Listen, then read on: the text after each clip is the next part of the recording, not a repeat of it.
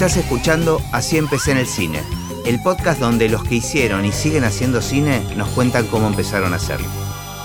Hoy nos visita Beto Acevedo. Cuando este, estás en una reunión social y tu mujer te presenta con alguien que decía, ¿a qué te dedicas, Beto? ¿Qué decís? Mira, siempre ha sido muy difícil explicar eh, cuál es mi rubro. Y a los efectos de este podcast ponemos Beto Acevedo, guion. Eh, pues, eh, sí, es una pregunta, porque en, realidad tampoco en mi Instagram dice productor de postproducción. Yo después de, de, muchos, muchos años de trabajo, siempre intenté hacer muchos favores, ligar este, productores con guionistas, guionistas con, con fotógrafos. Siempre hice un trabajo de, de, gestión y me di cuenta que si un día tengo que arrancar de, de cero, eh, yo creo que no sería colorista, que sería productor. Me, encantaría armarla, me encanta armar las historias, así como eh, la historia final. Ser colorista me divierte mucho. Se me ocurre tal vez que la palabra correcta sería postproducción. Beto Acevedo, sí, claro. postproducción, ¿no? Sí, El, fenómeno eh, de mi, la evolución de mi trabajo en Cinecolor fue muy extraño porque yo empecé como, como asistente de, de colorista y Cinecolor durante muchos años, salvo en la época de oro de Cinecolor que hacían copia para, para toda América, eh, hubo siempre muy poca gente. Y yo me convertí, primero naturalmente porque era el tipo que llamaban al colorista, que llamaban, che, no llamaban a nadie de, de, producción del laboratorio, me llamaban a ver a mí. Claro. Y después se convirtió como en una costumbre y a mí me preguntaban cualquier cosa. Durante muchos años yo seguía siendo color, aún siendo gerente de cinematografía. Mm. Y este, bueno, desde Pepe Cabrera hasta todos los que eran compañeros míos de gerencia, hasta Heredia, que era el que todavía sigue siendo el, CEO de, de me decían, no, dejate de joder, no corrijas más películas. Y los fotógrafos me decían, la última, es la última, porque, viste, algo que me pasa con muchos de los que entrevisto, eh, tu vocación claramente tendría que haber sido de locutor. Sabes que tenés una voz muy de locutor. Sí, bueno, sí, bueno en, mi vida personal muchas veces jodí con, la locución Mira. y con la actuación, digamos. tengo un, actor no frustrado porque... Porque lo, este, pudiste ejercer. Me divierte, qué sé yo, cuando era pendejo hacía muchas imitaciones, era muy monigote, muy monigote todavía. O sea, hacías un trabajo con la voz. Sí, siempre, sí, hacía muchas, hacía muchas, imitaciones y la verdad, mira, eh, bueno, después cuando empecemos te voy a contar un poco cómo. bueno, vayamos ahí. hagamos, eso. o sea, siempre. Em, ahora me, gusta cuando son conversaciones arrancadas este podcast, pero eh, trato siempre de, que haya una pregunta inicial para todos. Yo te dije que soy desprolijo y voy y vengo Genial, y me, voy a perder un montón de veces. Mi trabajo va a ser volver a encauzarte. Y ah, bueno, porque me, pegó lo de ser actor. Yo, en realidad, a mí el cine me pega de, de, chiquito. Empecé a ir a, ver cine, cine. Me enamoré del cine, veía mucho, mucho cine. ¿Era una actividad familiar? No. ¿Iba solo? No, iba solo al cine y te diría que salvo algunos momentos mm, particulares de mi vida que iba con algunos amigos, seguí hasta la adolescencia yendo solo al cine. Me gustaba ir solo al cine. para mí era un mundo mágico donde, donde el único sabor, si querés, frustrante de ir al cine solo era el, no poder compartir ese momento. El debate, ¿no? el, café, la pizza, la cerveza y el intercambio. Pero me pegó solo yo vivía en Ciudad Jardín y este, iba a bailar un club que se llamaba, que se llama FALP. Y en, con un amigo mm, este, le conté que iba a estudiar periodismo y me dice, vos sabés que yo tengo un amigo que como yo estudiaba este, la escuela técnica y si va a estudiar periodismo. Coincidimos el primer día. Claro, porque era raro alguien que estudia en una escuela técnica que apunte para el periodismo. Absolutamente raro. Ese amigo era Alejandro Pérez. Y nos encontramos en el Círculo de la Prensa, que era el lugar donde los dos estudiamos periodismo. Él trabajaba en Alex y yo trabajaba en la UADE, en la Universidad Argentina de la Empresa. ¿Pero qué hacías ahí? Eh, estaba en el archivo. Ah. Él trabajaba en, en, Alex y yo trabajaba en la UAD. Eran Él como estudiaba- trabajos, Y los claro. dos estudiábamos periodismo. Ok. Y hace un rato cuando hablamos del actor, una de las experiencias maravillosas que tuve con Alejandro, que era un tipo, un artista muy talentoso, escribía muy bien y como colorista para mí, además de ser mi amigo, fue mi maestro, hicimos una película y yo hacía de Superman. Una Eh, película amateur una que- película con amateur. Super 8, con... Sí, una película Mm. Super 8 Mater. Bueno, eh, Alejandro en un momento eh, me dice, bueno, se armó Cinecolor. Te estoy hablando 80, en diciembre del 80 se abrió Cinecolor y ahí nomás cuando se abrió, Alejandro, entre otras tanta gente que se fue de, de Alexa Cinecolor, eh, me dijo, ¿querés venir? Y en abril del 81 yo ya estaba trabajando y era su asistente, digamos. ¿Y el periodismo en qué lugar quedó, digamos? El- los dos dejamos, el- bueno, él hizo alguna cosita de periodismo en siete días, yo hice alguna cosa eh, barrial. ¿Pero había algo que te atraía de este nuevo trabajo este, en Cinecolor? iba, a trabajar en, iba a trabajar en cine, Claro, y eso te, eso te gustaba. digo. No me- tenías vínculo más que este con el mundo laboral del cine. No, vos- a ver, el planteo fue, ¿a vos que te gusta el cine? ¿Querés venir a trabajar al laboratorio de Ok. cine que está recién abierto? Y digo, sí, claro. Yo trabajaba en el archivo de la UAD Y esto sonaba digamos, más Era atractivo. un laburo aburrido, Claro. digamos. Este, donde ya tenía una novia que es todavía hoy eh, Seguís de mi novio. mujer. Y me entusiasmó muchísimo la idea. Y el, el periodismo, si querés, este, bueno, lo, em- lo empecé a apl- aplicar de alguna manera en las redes, eh, más en los últimos años, y en, es decir, pude conjugar el cine y el periodismo Es que de yo- alguna Claro, yo creo que todo lo que uno incorpora, Claro. digamos, todo lo que uno adquiere de conocimientos, no importa en que sea, se puede llevar a cualquier terreno. Sí, ¿no? yo tengo, no sé, tres o cuatro libros en la cabeza, alguno con, con borrador, es decir, siempre el cine y el periodismo han, eh, han ido de alguna manera de la mano. Evidentemente el periodismo siempre quedó absolutamente relegado, pero hoy, por ejemplo, difundiendo, no sé, en Instagram Cine Argentino, este, siento que hago un poquito de Claro, periodismo, digamos. Claro, claro. Este, y así arranqué. eh, mm, Pero ¿qué pasó con esa película que hicieron? eh, no, vos- nada, nada, pero nada. Fue, no, un, fue un- un divertimento absoluto. No pasó absolutamente nada. Ni, no, no, igual me refiero a qué te pasó a vos, más allá de... Claro. de- de- de- ¿qué te- o sea, ¿tu rol fue eh, meramente actoral o te... actoral. No, él era como el director, el productor, era Ajá. todo. Lo filmamos eh, gr- gran parte en la, en la terraza de la casa de los padres de Alejandro. Pero digo, ¿te sirvió para tener un conocimiento? Para, porque me parece que esas experiencias... no, no, Ajá. no, no. era un- fue absolutamente un juego. Ok. Es más, eh, siempre me pasó algo raro con las experiencias in situ en todas Fui a decenas de filmaciones y me quedó como muy, este, muy grabado, che, la primera vez que fui a una filmación, guarda, no te cruces, siempre ponete atrás. Y siempre me sentí, nunca pude eh, incorporar la idea de que era un técnico atrás de otro grupo de técnicos. Como, claro, como que tenés disociado la, la, la filmación o el rodaje en sí mismo con, lo, con el trabajo que haces después. Absolutamente. Qué loco. Me encanta, me encanta ser un, me encanta ser un espectador. eh, Bueno, a mí me pasa, digamos, yo también que trabajo en la postproducción de Claro. alguna manera, cuando voy a los rodajes, sobre todo cuando hay alguna escena musical, donde hay algún tipo de supervisión que prefiero hacer o, ten- o tener en cuenta, o, o simplemente chequear cómo están haciendo el directo, me pasa un poco esto de sentirme un outsider, ¿no? Claro. Como que no... Y casi te diría que yo no sé si hacer este podcast no es una forma de integrarme con, con esos que no, que no me dan mucha pelota, ¿viste? Sí, bueno, vos sabés que eh, de- es raro, yo, yo no sé si a vos te pasa.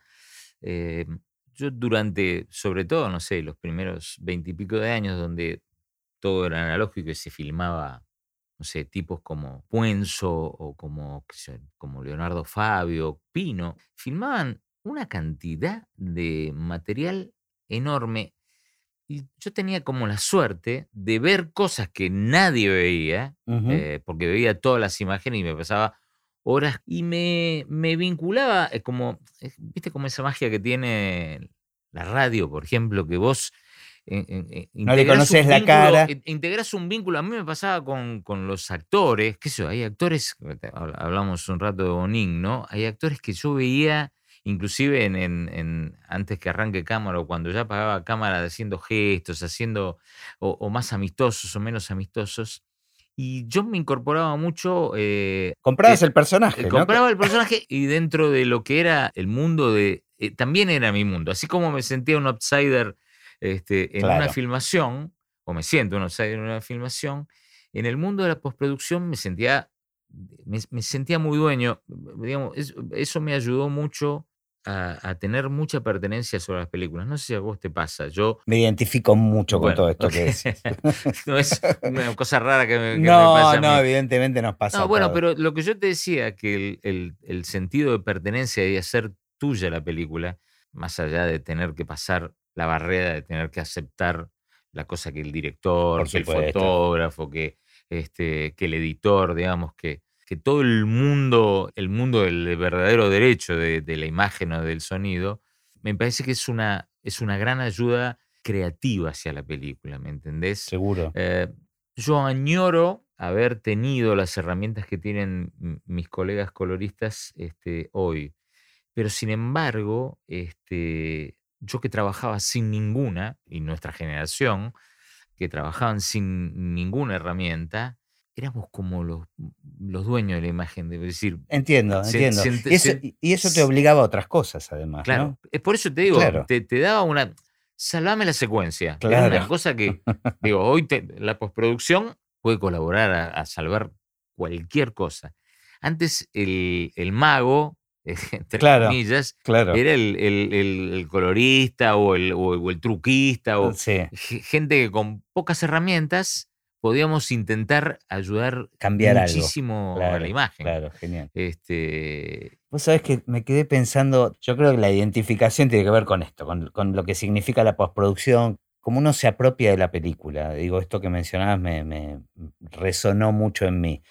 Y algo que estábamos hablando antes de empezar a grabar el podcast, de esta cuestión de después de muchos años, uno se va olvidando de algunos trabajos que hizo, ¿no? De películas. Eh, y yo, yo tengo la costumbre de, aunque sea en chiquitito, imprimir los pósters de, de las películas, porque es una manera de recordar toda una época en donde estuve trabajando, ¿no? En, ese proyecto.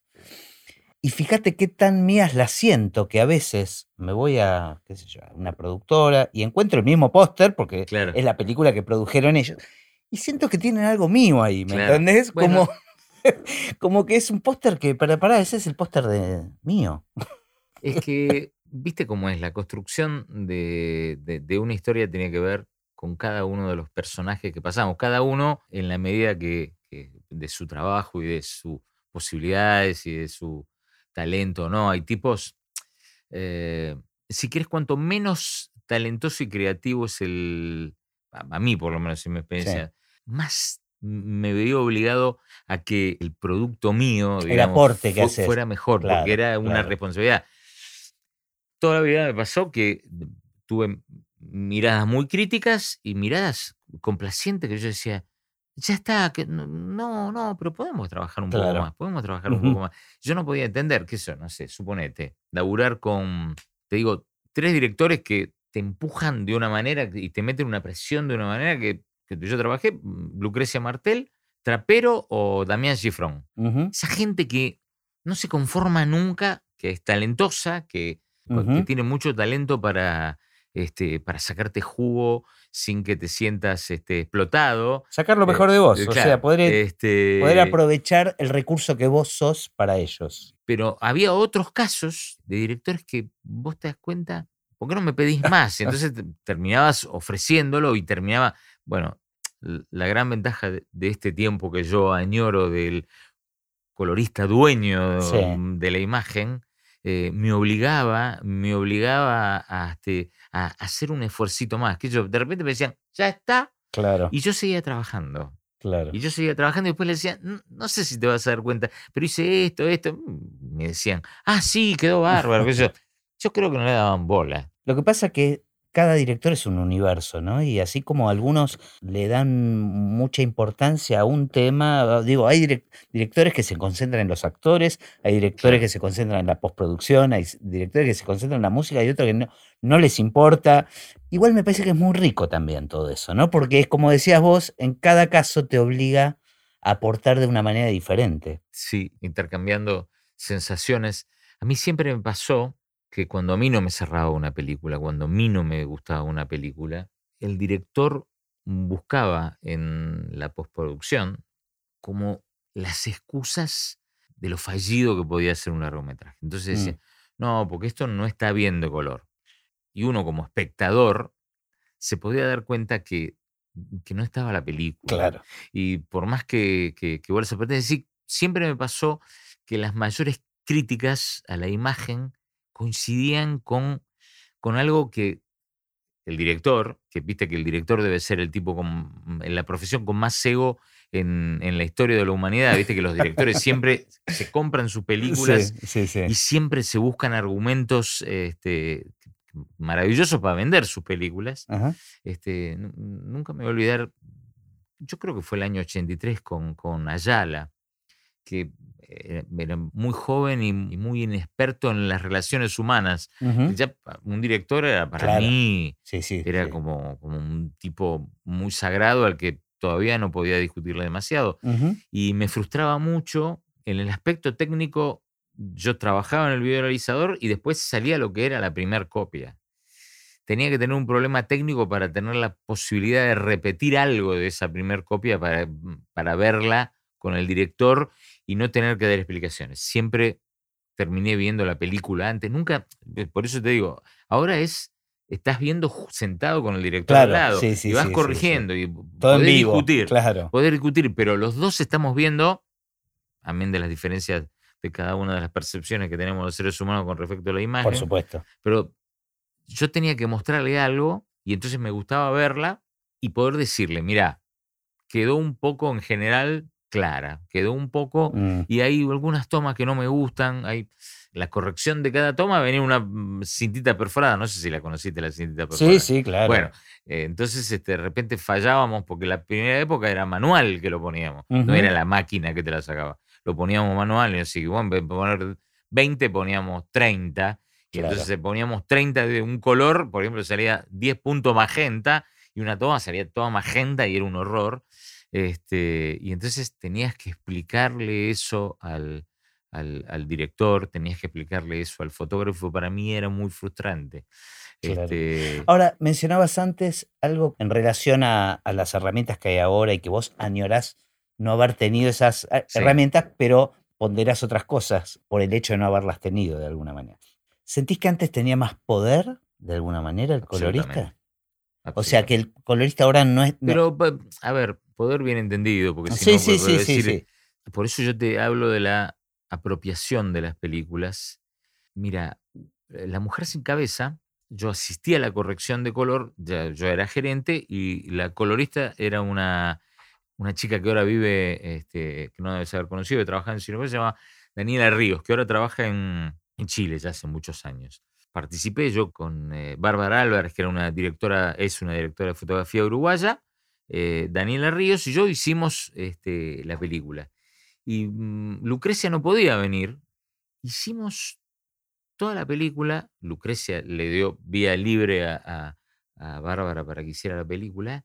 Y vino y corrigió, pero te diría, sustancialmente la película.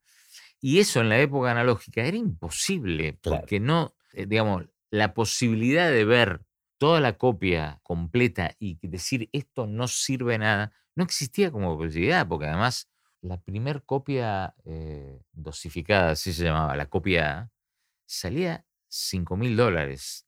Eh, estamos hablando de. Y la copia rectificada salía 3 mil dólares. Era una cosa que, aún en esa época, digamos, donde, donde no, te asustaba como ahora hablar de, de, dólares, era un montón de guita. Claro. Y además yo era consciente de eso. Entonces yo tenía un poder, pero también una responsabilidad. Muchísimos productores. Claro. Eh, Gustavo venían y me decían cosas que yo lo peleé siempre.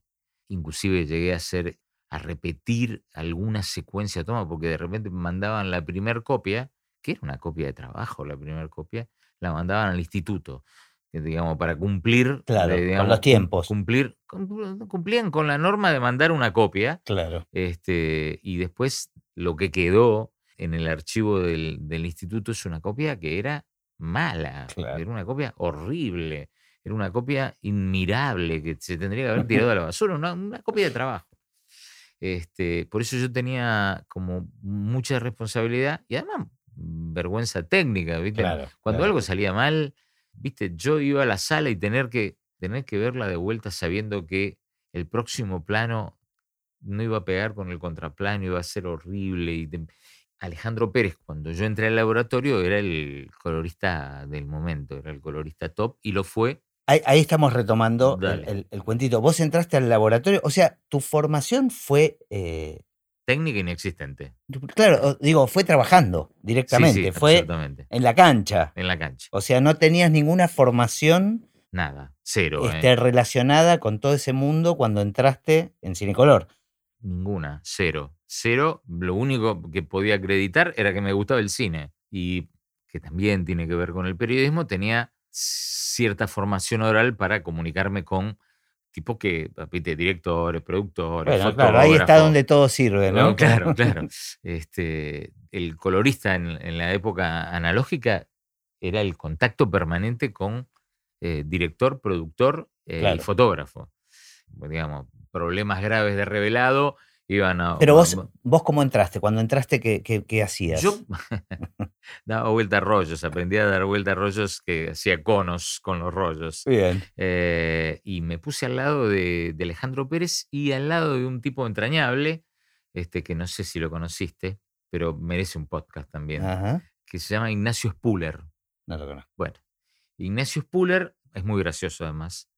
eh, trabajó en Alex, en Cinecolor, en Kodak, en Fuji y con Estañaro. ¿Y qué hacías al lado de este? Eh, mm, Era asistente, en primer lugar, alcanzaba la lata, cargaba lo- los negativos, pero fue muy corta mi, eh, mi estadía de, de asistente porque Alejandro, que como te conté estudiamos periodismo, era un tipo de una personalidad fuerte, pidió algo, no se lo dieron y se fue a trabajar a la revista Siete Días. Y te agarraron Y me dejó solo. Ajá. Y me dejó solo y mi primer película, que fue muy temprano, mi primer película importante, yo hacía Ujú. publicidad, eh, hacía lo que llamamos los campeones, es Claro, decir, me acuerdo. el, el trabajo para ver, visualizar el material, me costó un dolor de huevo toda, toda mi carrera porque hacíamos los campeones, n- el, el campeón era una luz y nosotros le, le hacíamos correcciones, correcciones, todo el tiempo disfrutábamos de que disfrutaran este, O sea, era los jugar, y los claro. fotógrafos Claro. y después era un dolor de huevo porque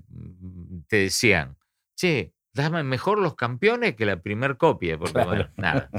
Bueno, ahí te viste obligado. Me vi obligado a hacer mi, La- mi primer largometraje eh, fue Espérame Mucho, que era de Yusit y el fotógrafo era el Chango Monti. Y si debuté Claro. con un, bueno, ya era un tipo grosísimo, eh, que se terminó convirtiendo en un icono de la imagen en la Argentina.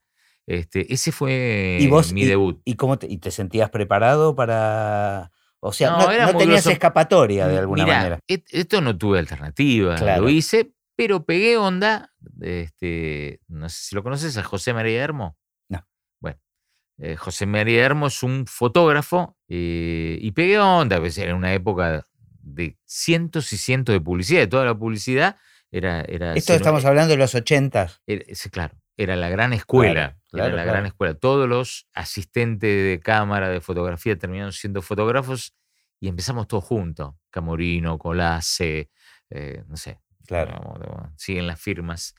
Este, esa película, espérame mucho, pobre, le toqué al chango y él me tocó a mí, este, porque no había como otra alternativa. Y después, Asesinato en el Senado de la Nación, que José María Hermo la guarda con, con mucho amor, es, fue una película importante en ese momento, fue una de las primeras películas de la democracia además, eh, y además hablando de política, me dijo, yo quiero hacerla con vos. ese fue como mi primer espaldarazo como colorista. Fue, Claro, y que e- eso, porque eso te iba a preguntar, ¿qué te pasó a vos con todo esto? Porque casi caíste en un lugar medio de casualidad, este, y sentías que había algo que te pasaba con esto de estar trabajando en el cine, digamos, este, en la industria del cine. Mira, lo primero que me pasó fue un desencanto emocional. Yo me llevó mi amigo a trabajar en Cine Color, Alejandro Pérez, que además era ya un tipo muy requerido, todos querían trabajar con él. Y pasó de ser mi amigo a ser mi jefe. Claro. Alejandro era un tipo que a la mañana era un tipo difícil. ¿Viste? Esos tipos que a la mañana no tienen buen humor. Sí, sí, me- yo también me identifico con eso. Bueno, yo, eh, está bien. Y yo hablaba mucho, Ajá, escuchaba radio, escuchaba M, escuchaba Ujú. gente, siempre me gustó escuchar radio y escuchar gente hablar. Este, debe ser el síndrome de hijo único. Y- Entonces, de repente entraba y me decía, ¿y esa latita? Ah, es una latita, le decía yo. ¿Y por qué no la pasaste? Bueno, porque es una latita. Entonces, mi jefe, que era mi amigo, eh, me trataba como mi jefe. Claro. Y para mí de entrada fue vincularme con un amigo que se convirtió en mi jefe y que fuera un escalón tan alto para mí. Era un, era un escalón porque además yo no quería competir con él, era mi amigo. Claro. Entonces empecé a generar un- una, una de las cosas que generé, que debo haber sido de los poquitos en, en esa generación de coloristas, todos los coloristas tomaban nota de cuando veíamos la primera copia y yo no anotaba Ujú.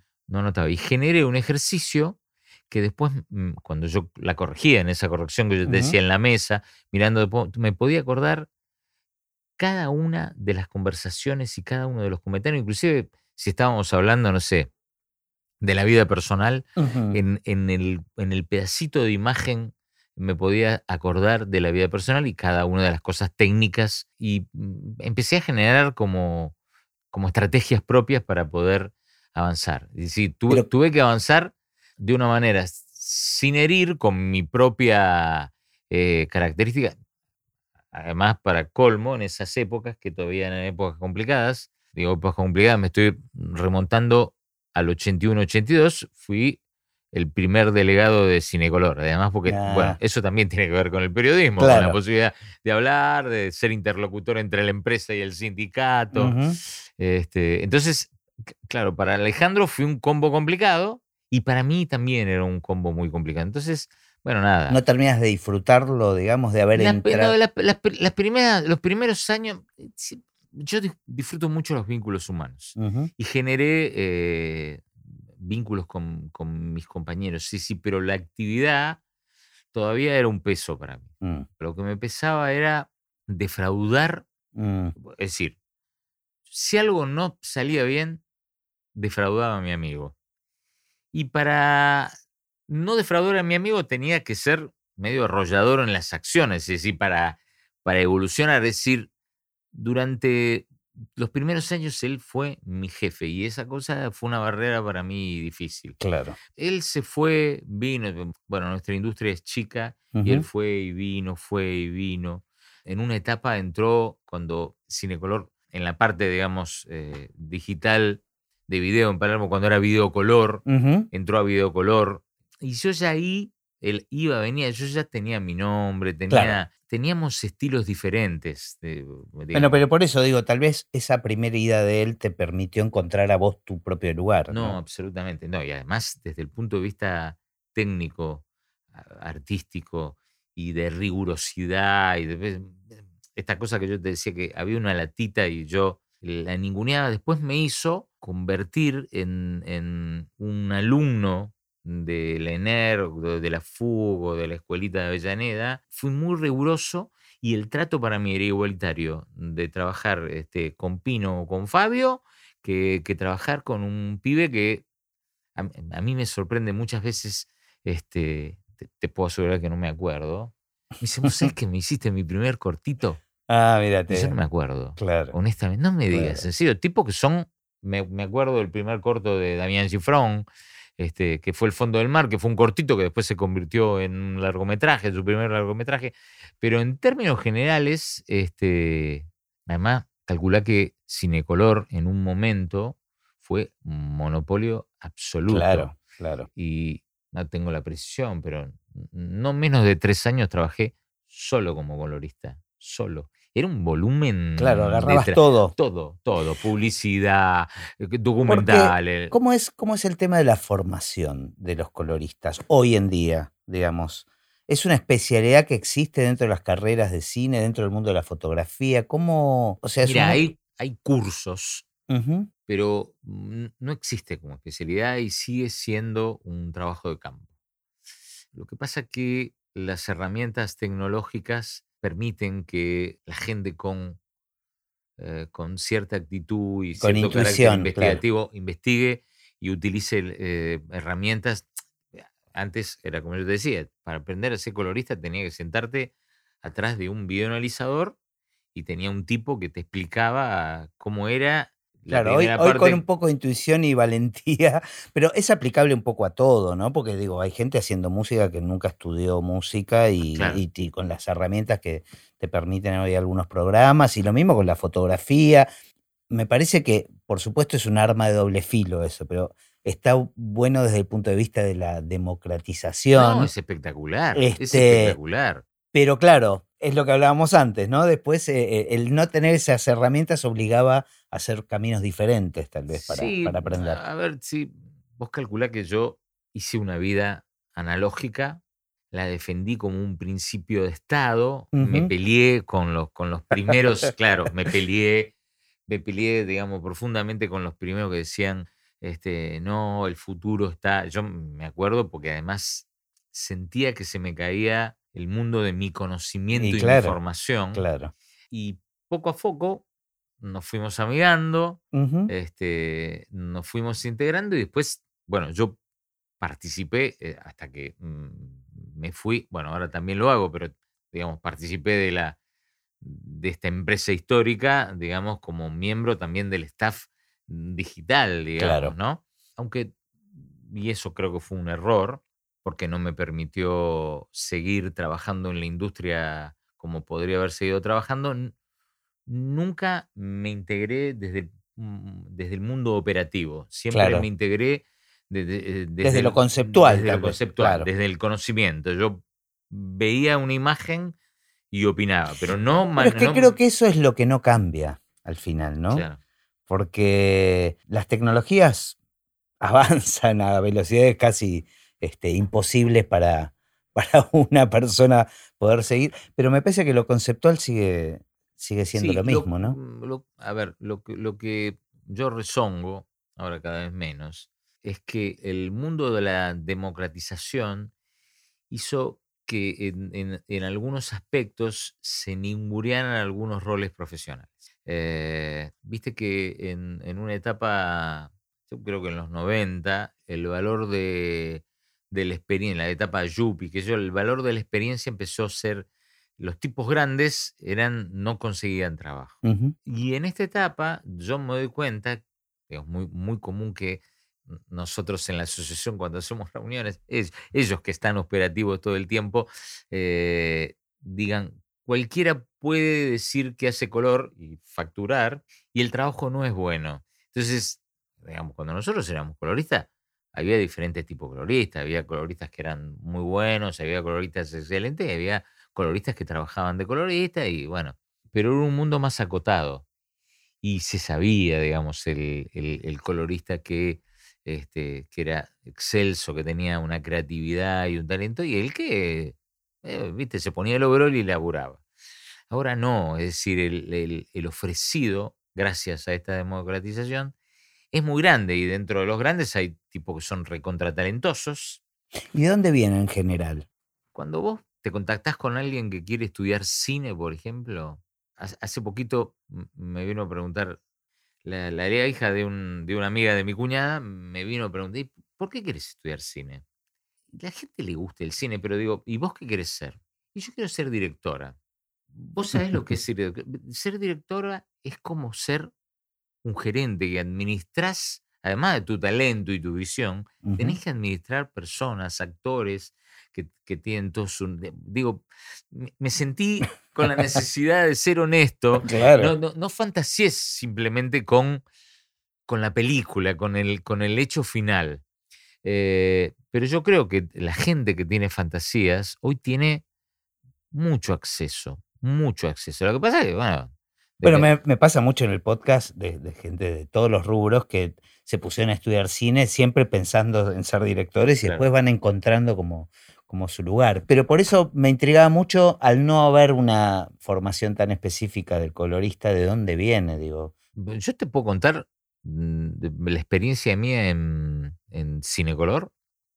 ¿Cómo entró Alejandro a, a Alex de, de colorista? No lo sé, porque Eso Ni fue pionero, tenía- pionero, claro. ni, siquiera, ni siquiera tenía conocidos. Ahora, entré yo, Ignacio venía trabajando en, en- en Kodak y en, este, y en Fuji, pero después, eh, che, hace falta un colorista. El pibe de mesa de entrada anda muy bien, es muy, muy respetuoso y le gusta mucho el cine. ¿Te animás?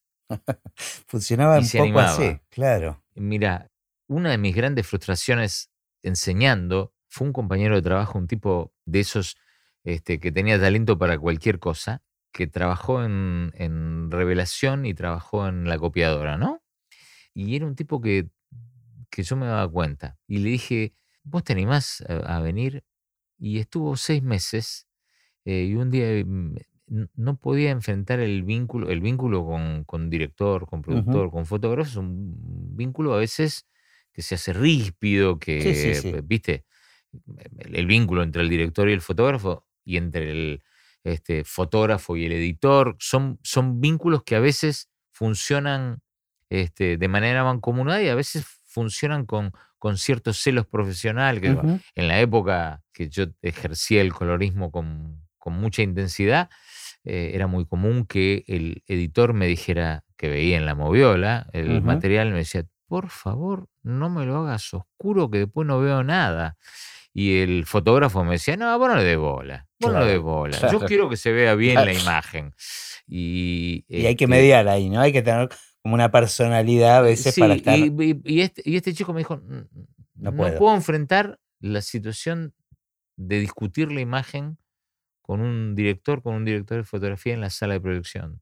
Y dejó de estar. Y mis este, dos queridos asistentes históricos, los dos salieron de mesa de entrada. Mirá, Yo creo que es una combinación, yo creo que los tipos que más se esfuerzan en términos generales, en la industria en general, son los que más lejos llegan en todos los ámbitos.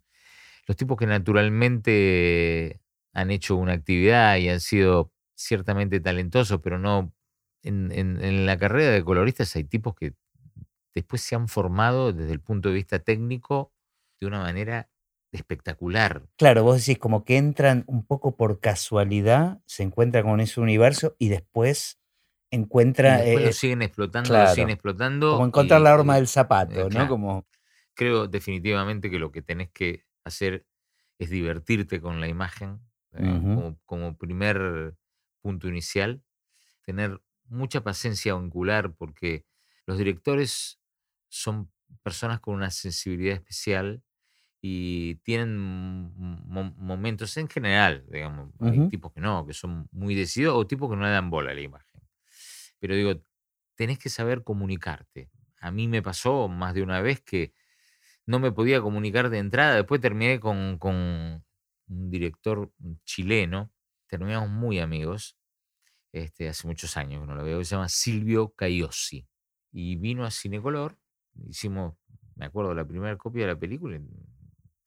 Mm, Terminamos peleando mal, digamos. Yo soy un tipo que le cuesta muchísimo, muy culposo, no me gusta pelearme con nadie, siempre trato de, de mediar y, claro, y sí. me peleé mal Mirá, este, porque es muy difícil, por lo menos en, en los primeros años, me, me costaba intentar entender la mirada del director, porque e- esta cosa que hablábamos de la pertenencia, yo decía, me acuerdo este, una película que me pidieron verde y tenía como una resistencia porque era como que estaba mal la imagen. claro. Y había un, un- pedido artístico. Claro, era una, era una era decisión. una decisión Claro. artística, creativa. Esto que está diciendo es parte fundamental del aprendizaje. Claro. Y esto no tiene que ver con lo técnico, tiene que ver con lo conceptual, Claro, ¿no? Con entender este, de qué se trata, ¿no? Y entender que ayudamos a llevar adelante la visión que tiene alguien de contar una historia, digamos. la- y se trata de eso, pero es verdad que llegar a, a entender eso es todo un camino de aprendizaje. todo un camino y, y-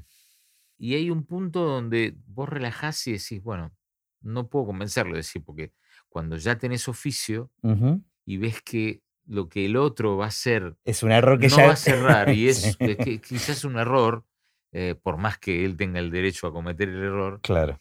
el punto donde vos decís, bueno, así, si lo quiere así. Sí, pero también así". te, te debió haber pasado, como me sigue pasando a mí, que a veces estamos, digamos, con ese pensamiento de ver que el otro está cometiendo un error y aprender algo ahí, ¿no? Eh, Claro. Este, y decir, bueno, pará, tal vez tenía razón o había algo interesante acá, ¿no? Claro. O sea, porque es- Bueno, abrir la cabeza. sí, bueno, abrir la cabeza, exactamente, abrir la cabeza, salir, salir de la estructura. Bueno, aceptar el verde Claro. es abrir la cabeza y salir de la estructura aprendida que el color piel tiene que ser color piel. No, bueno, yo quiero que tengan color moribundo. claro. Che, pero se ve feo. No importa. No importa que se vea feo. Bueno, eso es, eh, evidentemente es un, es un aprendizaje. Y estas son las cosas que, que necesitas mucho tiempo para hacer. Totalmente.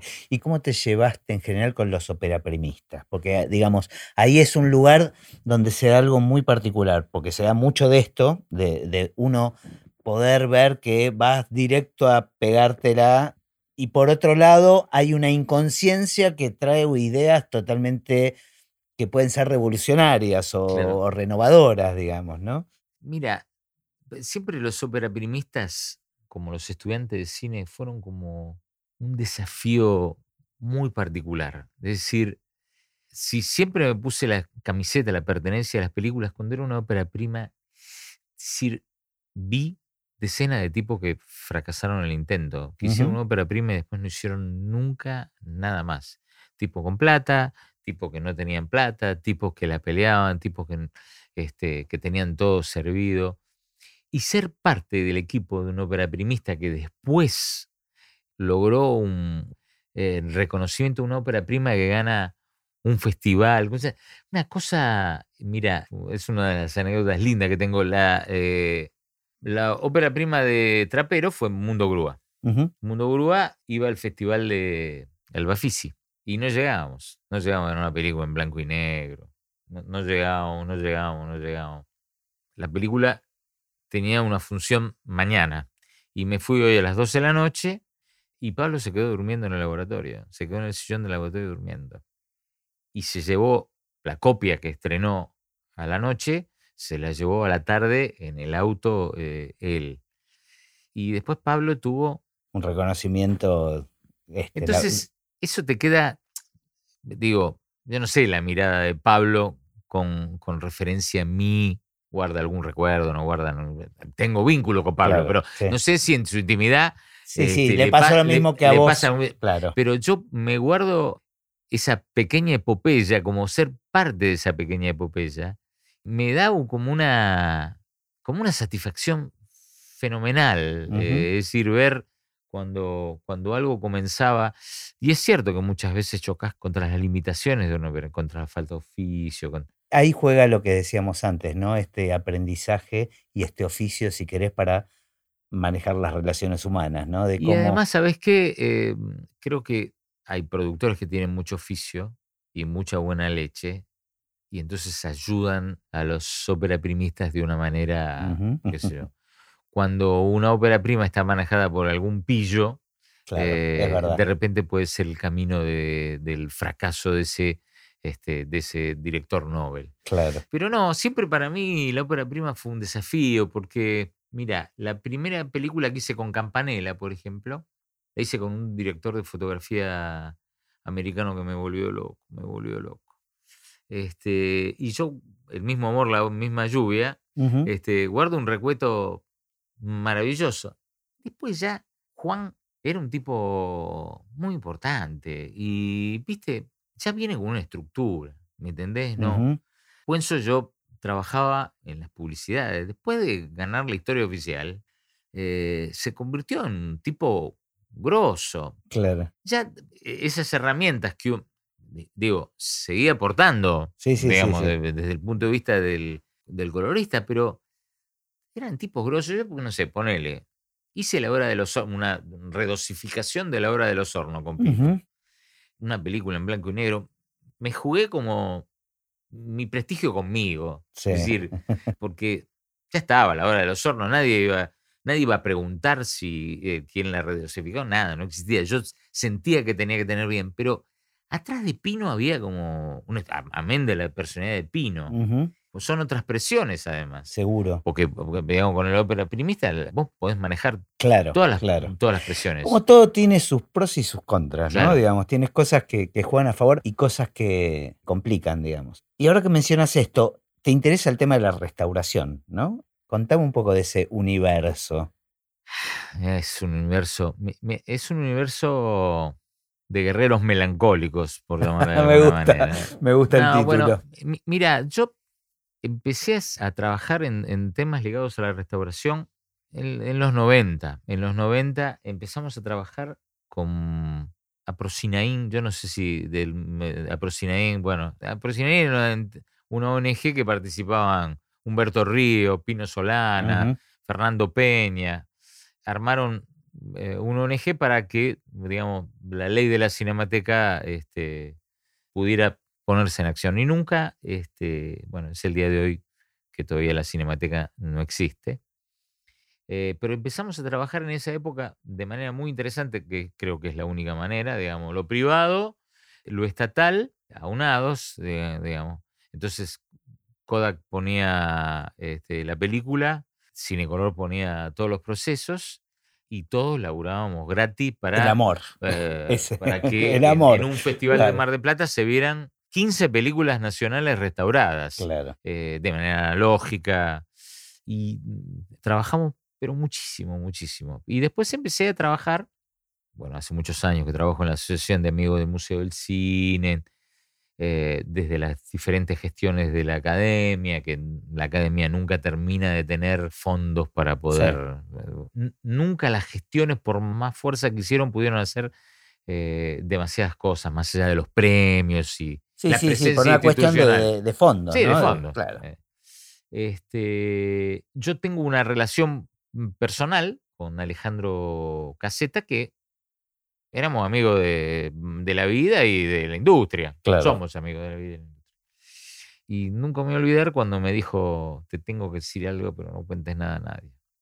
Me ofrecieron ser este Presidente eh, del presidente Dale, boludo, dale. Yo, no, vos sabés que yo tengo un miedo. Que yo, "Ah, dale, que yo- te vamos a ayudar. Bueno, y es, es además coincidió con la etapa que ya Cinecolor había rajado gente, este, había arreglado gente para que se fuera de todo lo que era el laboratorio y el laboratorio estaba intacto.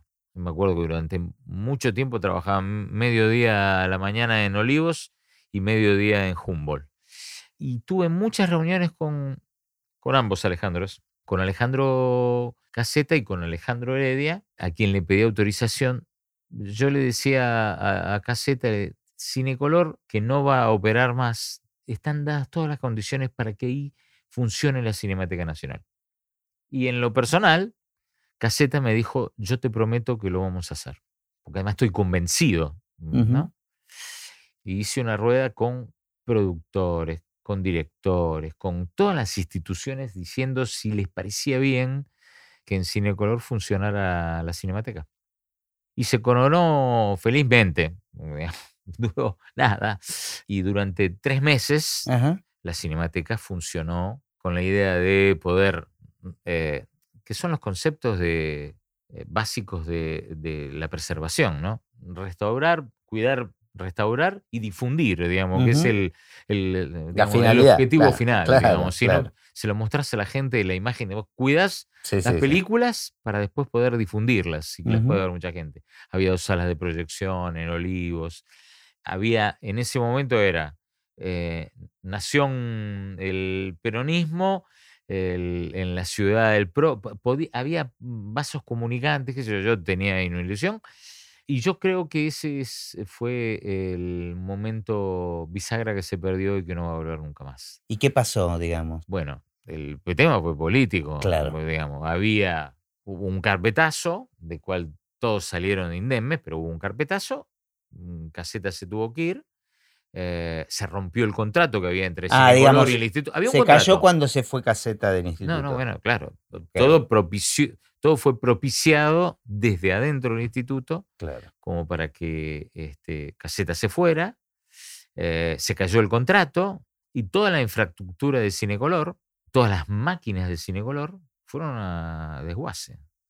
Qué pena. ¿no? Eh, no, yo cada, cada- Sí. cada vez que me acuerdo, digamos, es un tiempo de contenidos y cada día que pasa, decenas de imágenes se van degradando y más allá del Museo del Cine, que tampoco tiene tantas herramientas, este, todo nuestro patrimonio audiovisual todos los días Se pierde un poquito. se pierde un poquito. Que- no. Y es irrefrenable en un país como, como nuestro, que hay tanta pobreza. Sí, sí, sí. este, ¿en, en qué lugar eh, la preservación y la restauración puede estar en un país este, como el nuestro? Digamos? Es muy difícil. Por eso yo siento que lamentablemente este, se perdió una oportunidad única. mm, De, de hecho, toda la maquinaria que servía para restaurar nuestro patrimonio analógico se vendió como chatarra. No, te puedo creerlo.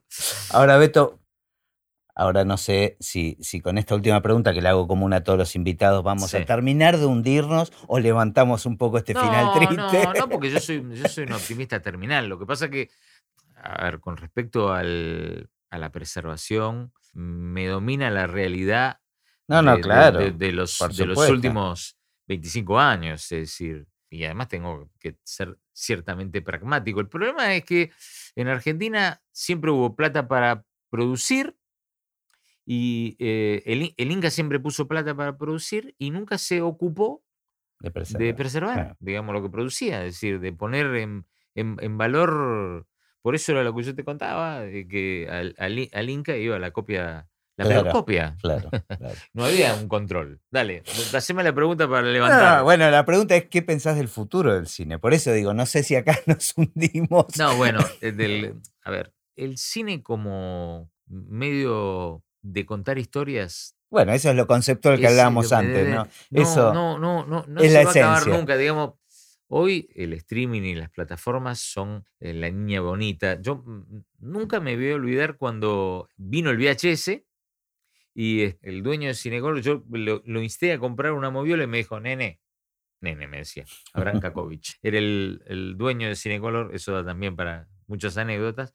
Este, me dijo, nene, el mundo cambió, ya no va a haber más cine, todo va a ser en la casa. Te estoy hablando del año 90 ujú, y el cine ha tenido un, como el, el cine, el libro, el teatro, digamos, yo estoy seguro que nosotros no vamos a ver eh, su caída, vamos a ver sus su transformaciones. El ebook no reemplazó el libro papel, este, el, el streaming no reemplaza los, los, los recitales en, en vivo, y así siguen. Yo, eh, a ver, siempre que haya una historia para contar y alguien que pueda contarla y alguien que pueda verla, el cine va a seguir vivo, vivísimo, porque es, es mágico. En algún momento, yo me acuerdo que el VHS parecía que iba a ser La el- perdición, El video ¿no? iba a ser la panacea y nadie más iba a ir al cine. Y te desafío que te mires un VHS, una peli en VHS ahora, ¿eh? A ver si te la bancas. No, claro. bueno, los VHS que uno ve de, de, de programa de recuerdo que son espantosos. eh, Espantoso, digamos. espantoso. Y lo único que conserva la calidad, seguro que es el fílmico. Después podríamos entrar en una discusión eterna, que es esa discusión que yo defendía, el patrimonio analógico contra, contra el digital. Bueno, la evolución ha sido tan grande que espero yo no se pierdan este patrimonio audiovisual de estas generaciones digitales, pero estoy convencido que, que el cine va a acompañar a muchísimas generaciones a, a futuro. Se transformará, el negocio transforma todo. Yo extraño terriblemente, y este es un momento, debe ser el peor momento de la comedia musical, porque la comedia musical tenés que poner mucha, mucha, mucha plata. Y la comedia musical en algún momento volverá. Eh, este, sí, pero mm, yo mm, de verdad que soy, soy optimista. Nosotros teníamos un, un tipo, como lo debes haber conocido, que se llama Carlos Haza, que era el- de cobranzas, que yo a veces iba a hacer gestionar con gente que no tenía guita, decía, Carlito, no le podemos dar una mano que este porque me venían a ver a mí, los, productores o los directores. Y me decía, eh, Beto, el cine se hace con plata. Si no tienen plata, que se dediquen a otra cosa, me decía. y, de verdad, en ese momento, el pragmatismo era hoy, se hace cine de repente de la manera que se haga, pero se puede hacer con un celular. Hace muchos años se puede hacer con un celular. Más allá que después podemos discutir los matices, la calidad técnica y. Sí, sí, pero contar una historia. contar, una, historia. tiene que haber alguien que cuente una historia y alguien que sea receptor de esa historia. En mi caso personal, lo rubrico de manera contundente porque vi, y no, me quedo corto, miles de películas solo. Si por mi trabajo yo tenía que verla solo la película. Y todo el tiempo me pasaban cosas. Es decir, yo hice toda la filmografía, casi toda la filmografía nacional que pasó por Cinecolor, o gran parte, lo vi todo, pero operativamente hice gran parte pero también trabajaba en los negativos que venían a copiar a Cinecolor. Claro. Y entonces sufría con una película de terror porque estaba solo en la sala. Me asustaba. Entonces me ponía de costadito así porque venía una escena y me emocionaba y me reía y me dormía y me pasaban todas las emociones que le pasa a un tipo cuando ve una película. Es decir, por eso la magia del cine para mí, en esa soledad, porque, por ejemplo, a mí me gustaba mucho ver comedias con gente cuando yo me había divertido solo, me había quedado de risa y yo quería ver, qué, pasaba le pasa al otro. Bueno, eso es la, experiencia colectiva también, claro, claro. Este, es, maravilloso rubricar con ciertos gags que vos veías, que después la gente también, que no era. Sí, sí, confirmar. es confirmar. no me quedaba de risa solo, sino me quedaba de risa con la gente. Bueno, me encanta, me encanta. Lo disfruté un montón, así que. Lo mismo yo. Muchísimas gracias.